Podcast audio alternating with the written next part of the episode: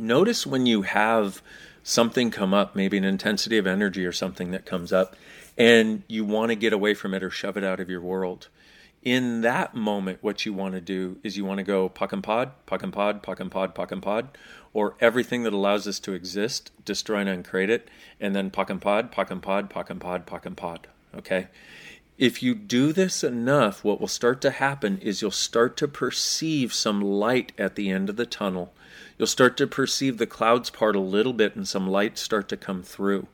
And the reason I'm saying this is because this this particular energy it, once again, what we require is a sense that there is something different possible. We require a sense of possibilities.